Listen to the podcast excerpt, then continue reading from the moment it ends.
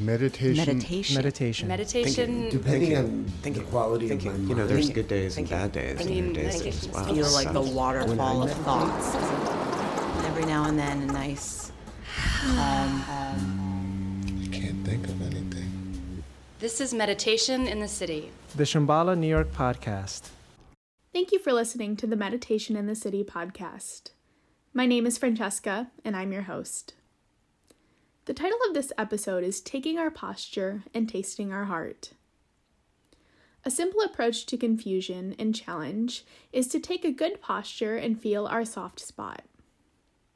This talk, practice, and discussion will explore the power of synchronizing body and heart and the power of not doing so. Today we are joined by John Rockwell. John Rockwell has been on the path of Dharma for 45 years.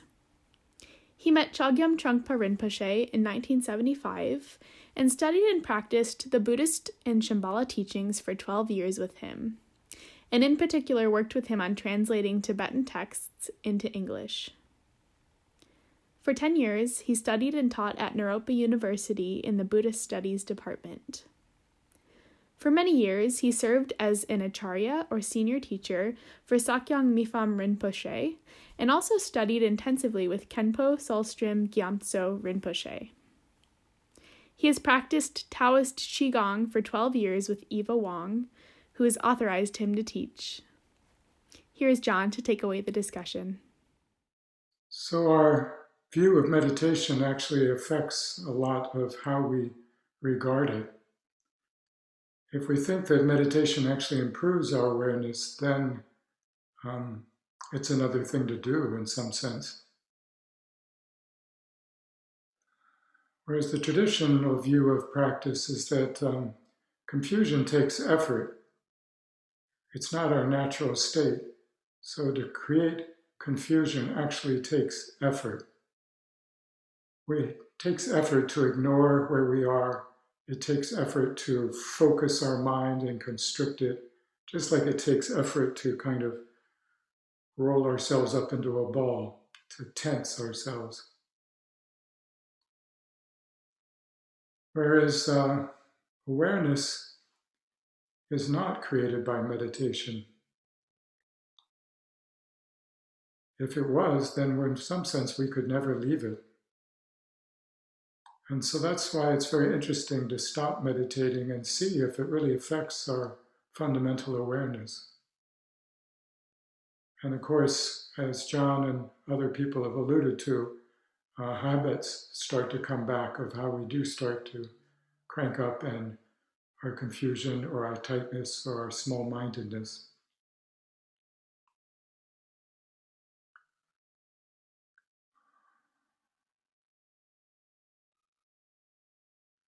So, coming back to the basics of meditation, the first thing is the feeling of the body. And I'm reminded of the uh, book, The Body Keeps the Score, which is all about trauma, basically trusting the wisdom of the body. And so, one of the early foundations of our practice is trusting the body. That the body in many ways, is our foundation for our sanity or for our confusion.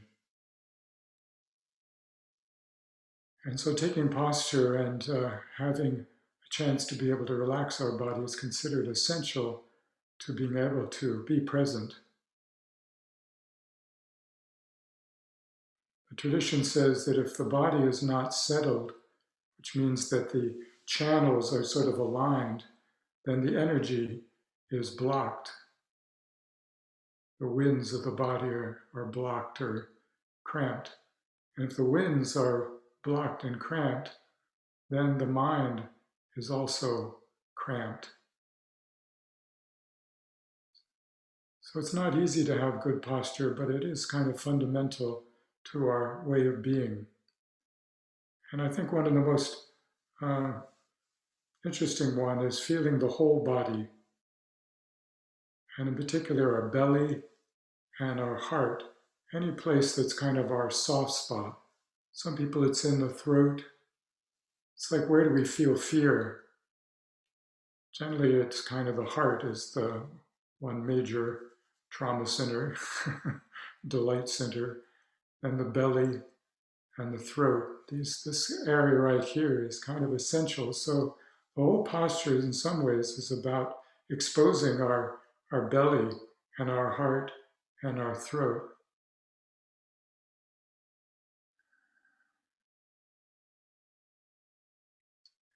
And that's fundamental. That's a fundamental vulnerability to, sh- to show or feel our soft spot.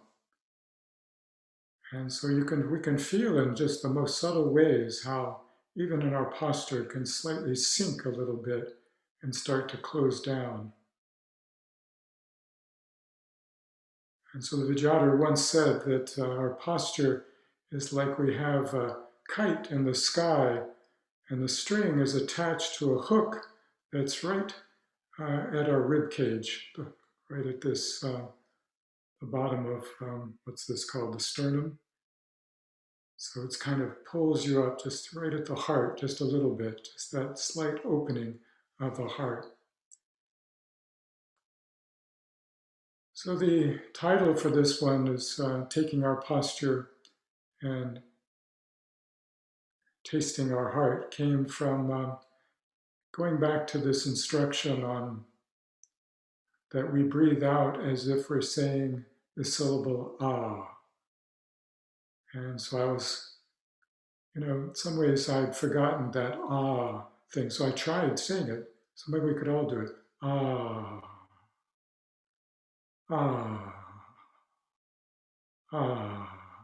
So it's a totally unconstricted sound. In fact, it's considered to be the basis of all sounds because it's simply breathing out. And then how we shape our mouth, we use, we make all these other different sounds, but fundamentally we have to breathe out to make sound. And so ah is considered the fundamental um, basis of all sound. So when asked once, why do we follow the out breath?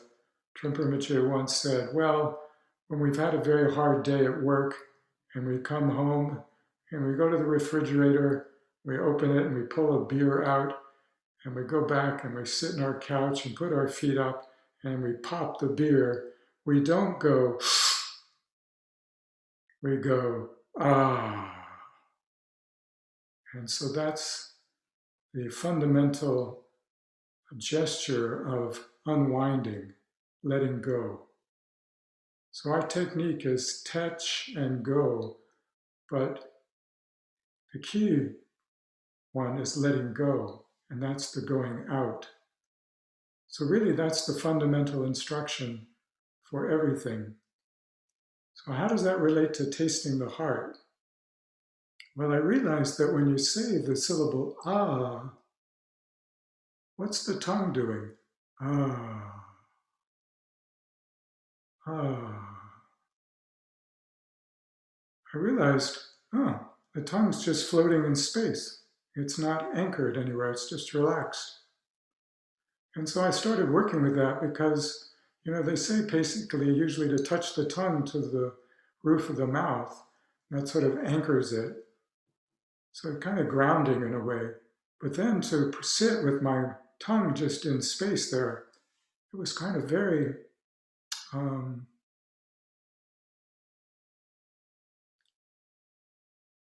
it was almost like a little bit of a free fall, being suspended in space. And then I realized that it also had this feeling of, of connecting me to my heart. And I'm not sure exactly energetically how that, except in some traditions, Chinese tradition, they talk about the tongue. It's naturally connected to the heart energy.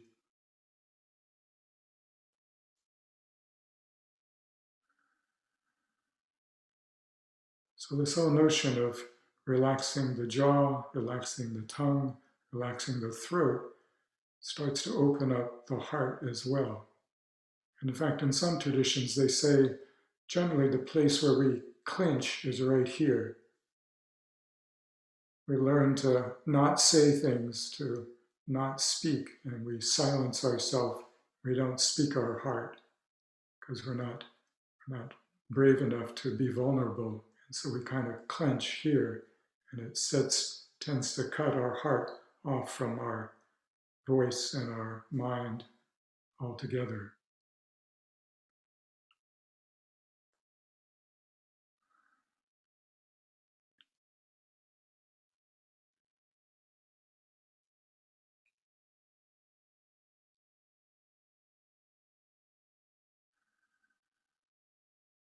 And then the last thing that, um, in terms of posture, that reminded me is in the Shambhala book, where the Vidyadhara says that if you take your hand and you put it through your rib cage to feel your heart,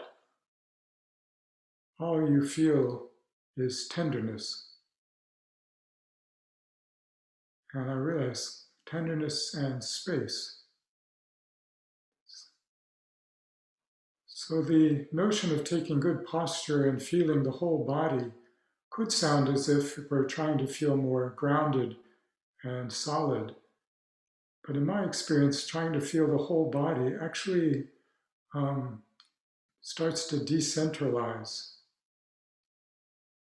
And this is that whole notion of the breath going out and our awareness going out and starting to connect to our sense perceptions.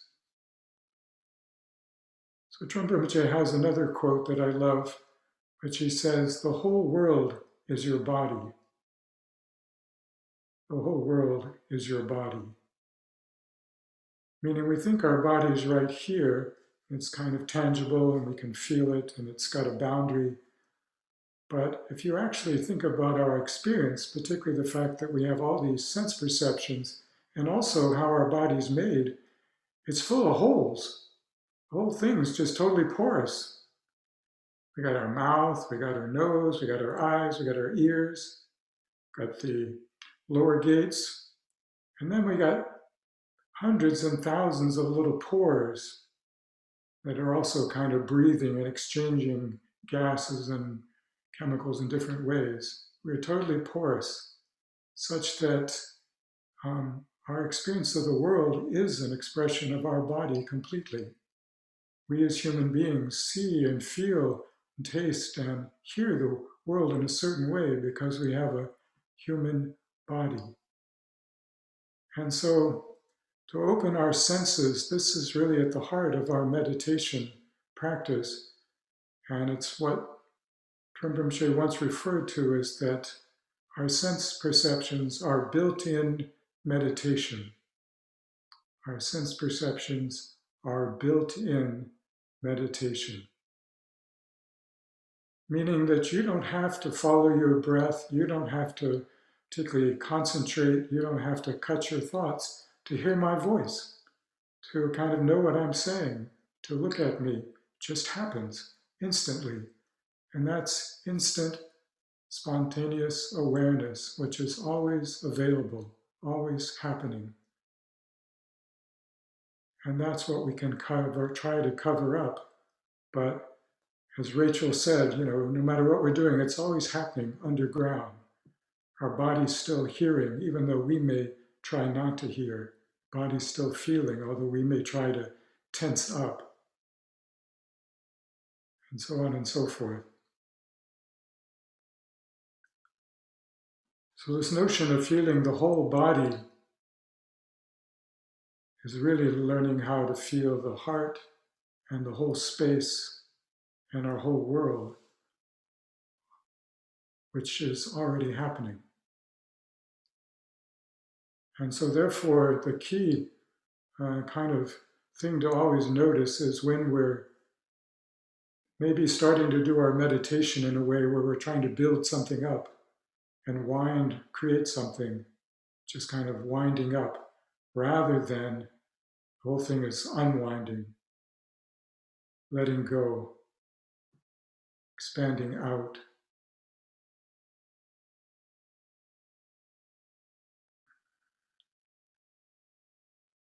So, the basic difference between confusion, he once said, is that confusion wants to curl up and stay in a little ball at a familiar world, little cocoon. So, the impetus is to spiral in. Whereas wakefulness is that the spiral is to be curious and expand out And as soon as you expand out, your confusion becomes smaller and smaller and smaller until, as they say, your thoughts are just like little ripples in the ocean of our vast world. And they're included, but they lose their power because they're not center stage and we're not in our little small space.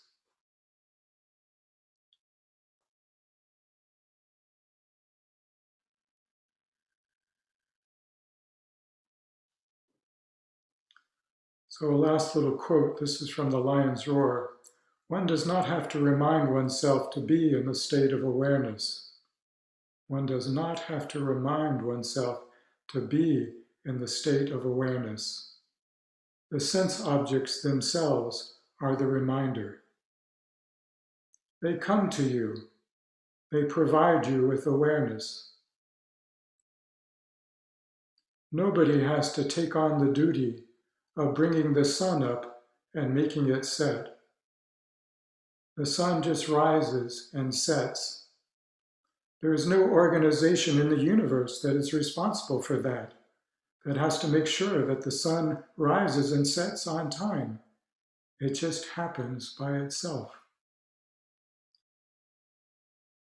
Discovering this is discovering the body. Discovering this is discovering the body.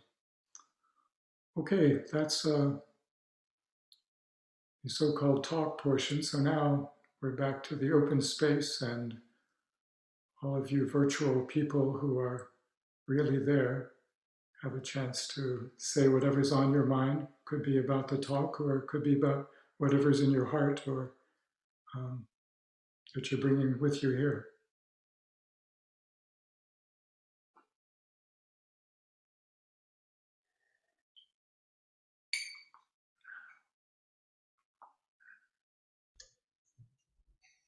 Thank you for that last quote.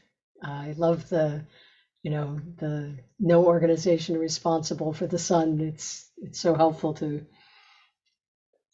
sort of remember, remind that some things are just spontaneously happening, or everything is spontaneously happening. Yeah, thank goodness. Thank you for that spontaneous contribution.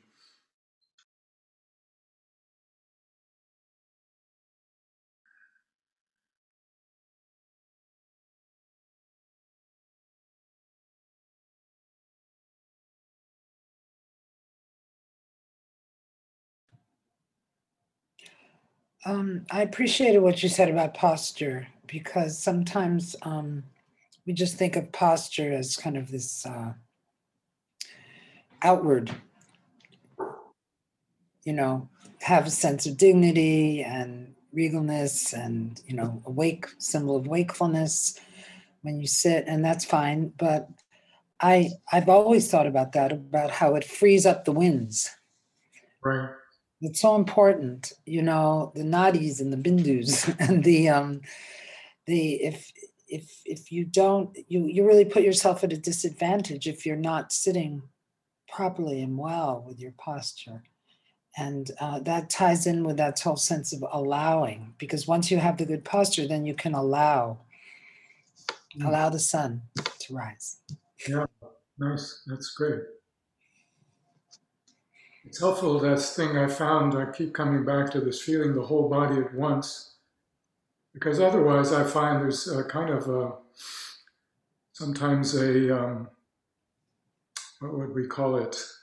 Patriarchal society takes over the body. that the head's in charge, and so there's all the radars up here. So it's sort of like the attention's up here and the feet are far away and low. Whereas if you actually feel your feet, actually they, they actually have a lot of power to them to bring feeling to the legs, which then brings feeling to the belly. And it's sort of like ground up rather than top down. And I found that's helped my posture enormously because I came, uh, you know, every first time I sat, damned if uh, my legs just didn't fall asleep all the time because there was some tension in my lower, you know, around my hips and everything, whereby the lower body was just kind of cut off. That was one of my tension spots. And to free that up has been a lifesaver. So I like that.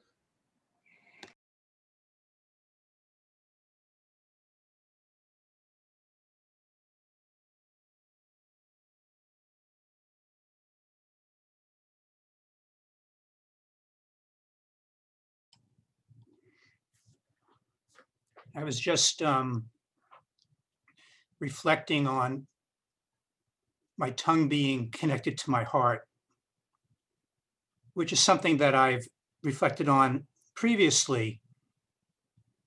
And I really appreciate that. But I all of a sudden had this sense from your emphasis on being in touch with the entire body that I tuned into any part of my body or tuning into my whole body or any part of my body could make me feel connected to my heart instantly. So I just really had this wonderful sense of the simplicity of making that connection into my heart. So I really just appreciate that. Yeah, well said. In the um, Training the Mind book, the Vidyadhara talks about that you start with the soft spot, and it's maybe a little like a little slit in your skin, like a little wound. You know, it's very tender. Particularly, people are maybe feel it around the heart, but not necessarily everyone. And then that he says that's the saving grace because that's where the world can get in and kind of tickle us, but also it's very tender and we don't like it being touched. But at some point, uh, particularly in doing practices like Tonglen or just opening up, then this soft spot could grow until at some point your whole body becomes the soft spot. He says at that point you start to get bodhisattva fever.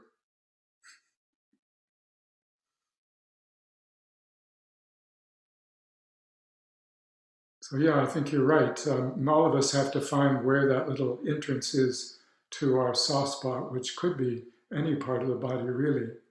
For some people, it's really listening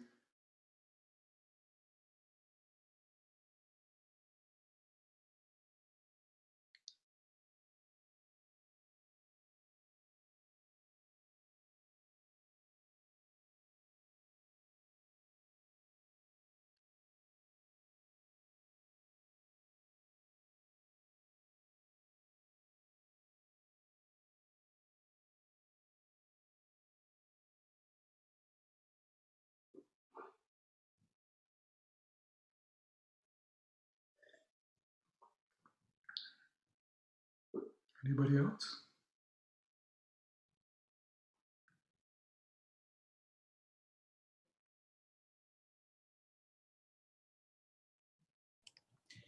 Could you just say a little bit about in the title, Tasting Your Heart?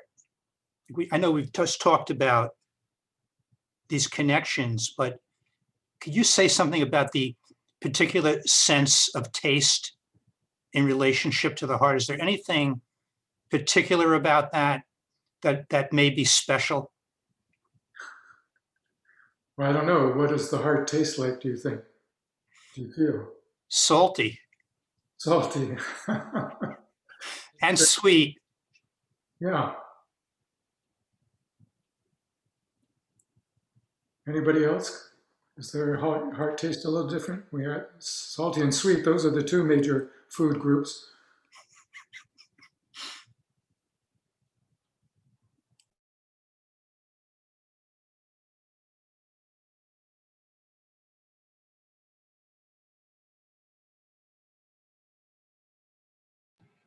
I think it's just being open, you know, open to your experience.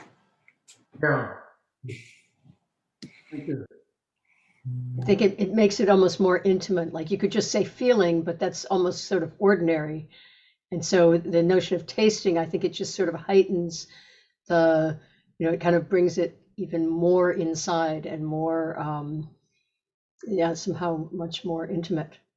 That's right. That's exactly right.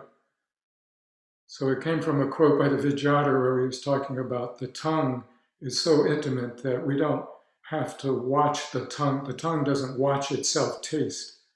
Whereas a lot of times we think we can watch ourselves see or something, but he says, you know, the tongue doesn't think that. It doesn't have any illusions about that. It just tastes. It just does its thing and tastes.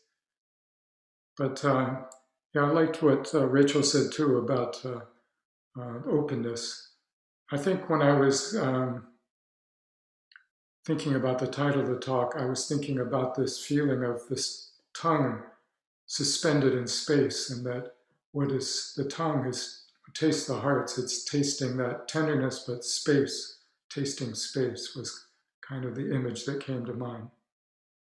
But I think what everyone said, I also thought when somebody said sometimes it's bitter or sour, it's, it's also got that full spectrum bittersweet, sweet and sour.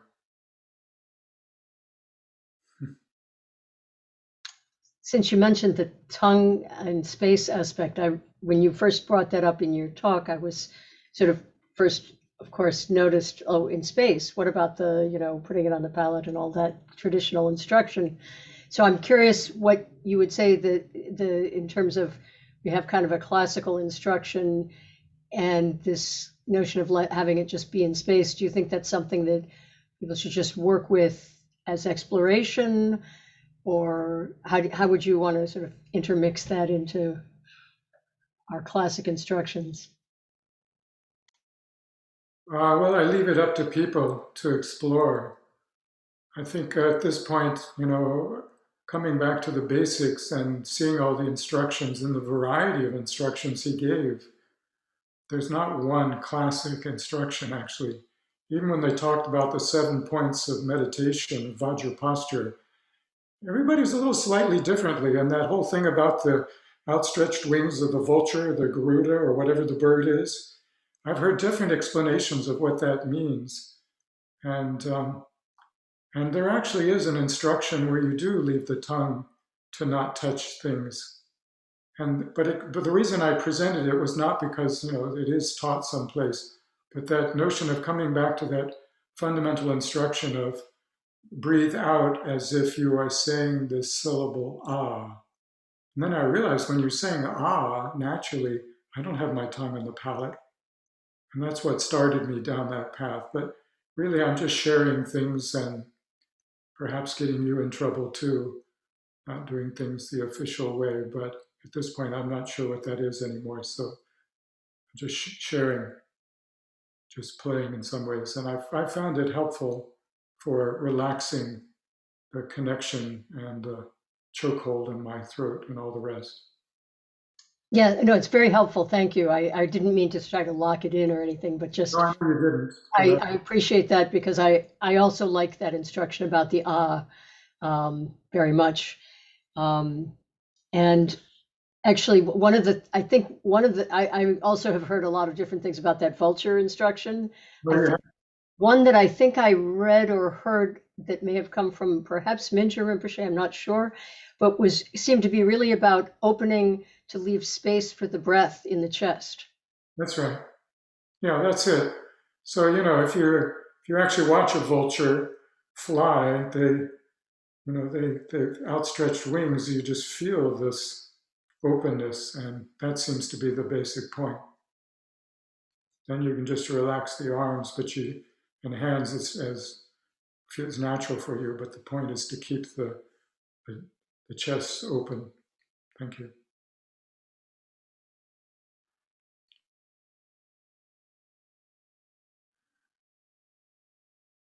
Last call.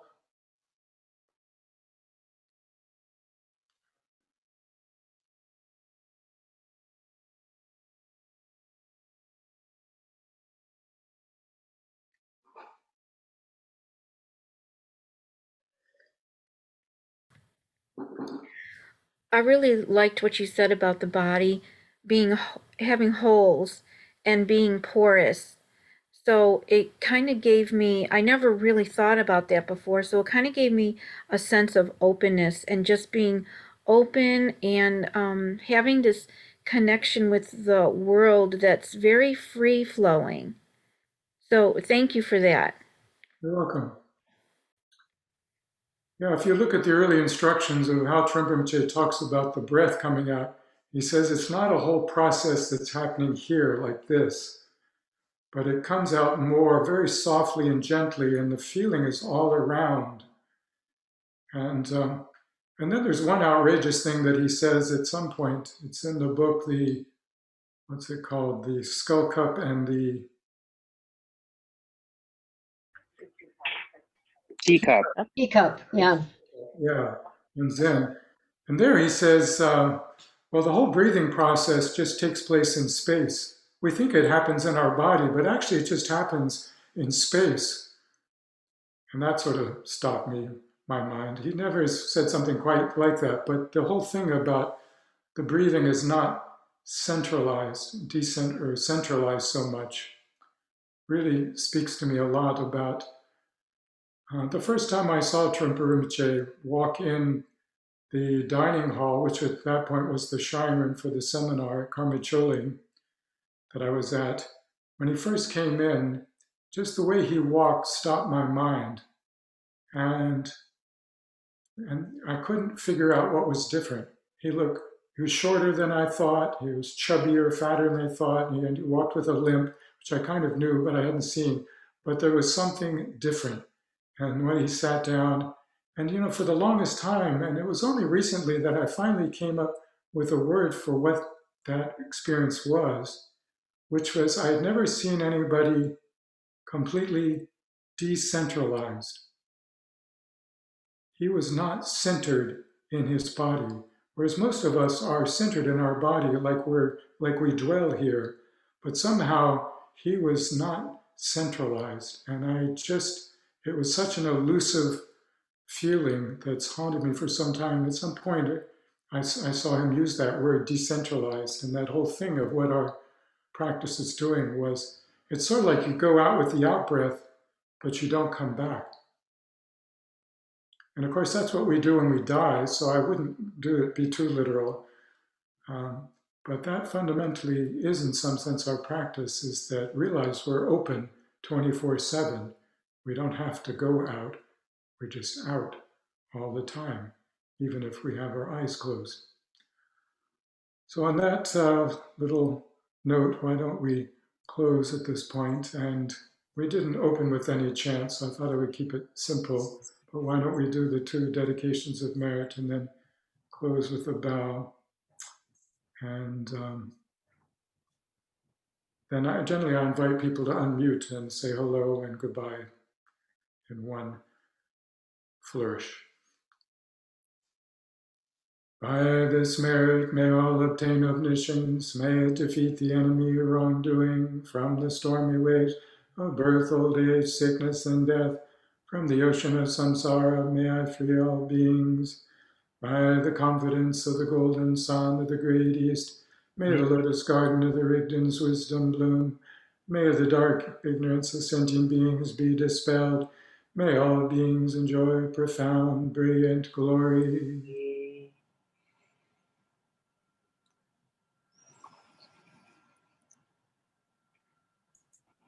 Please unleash and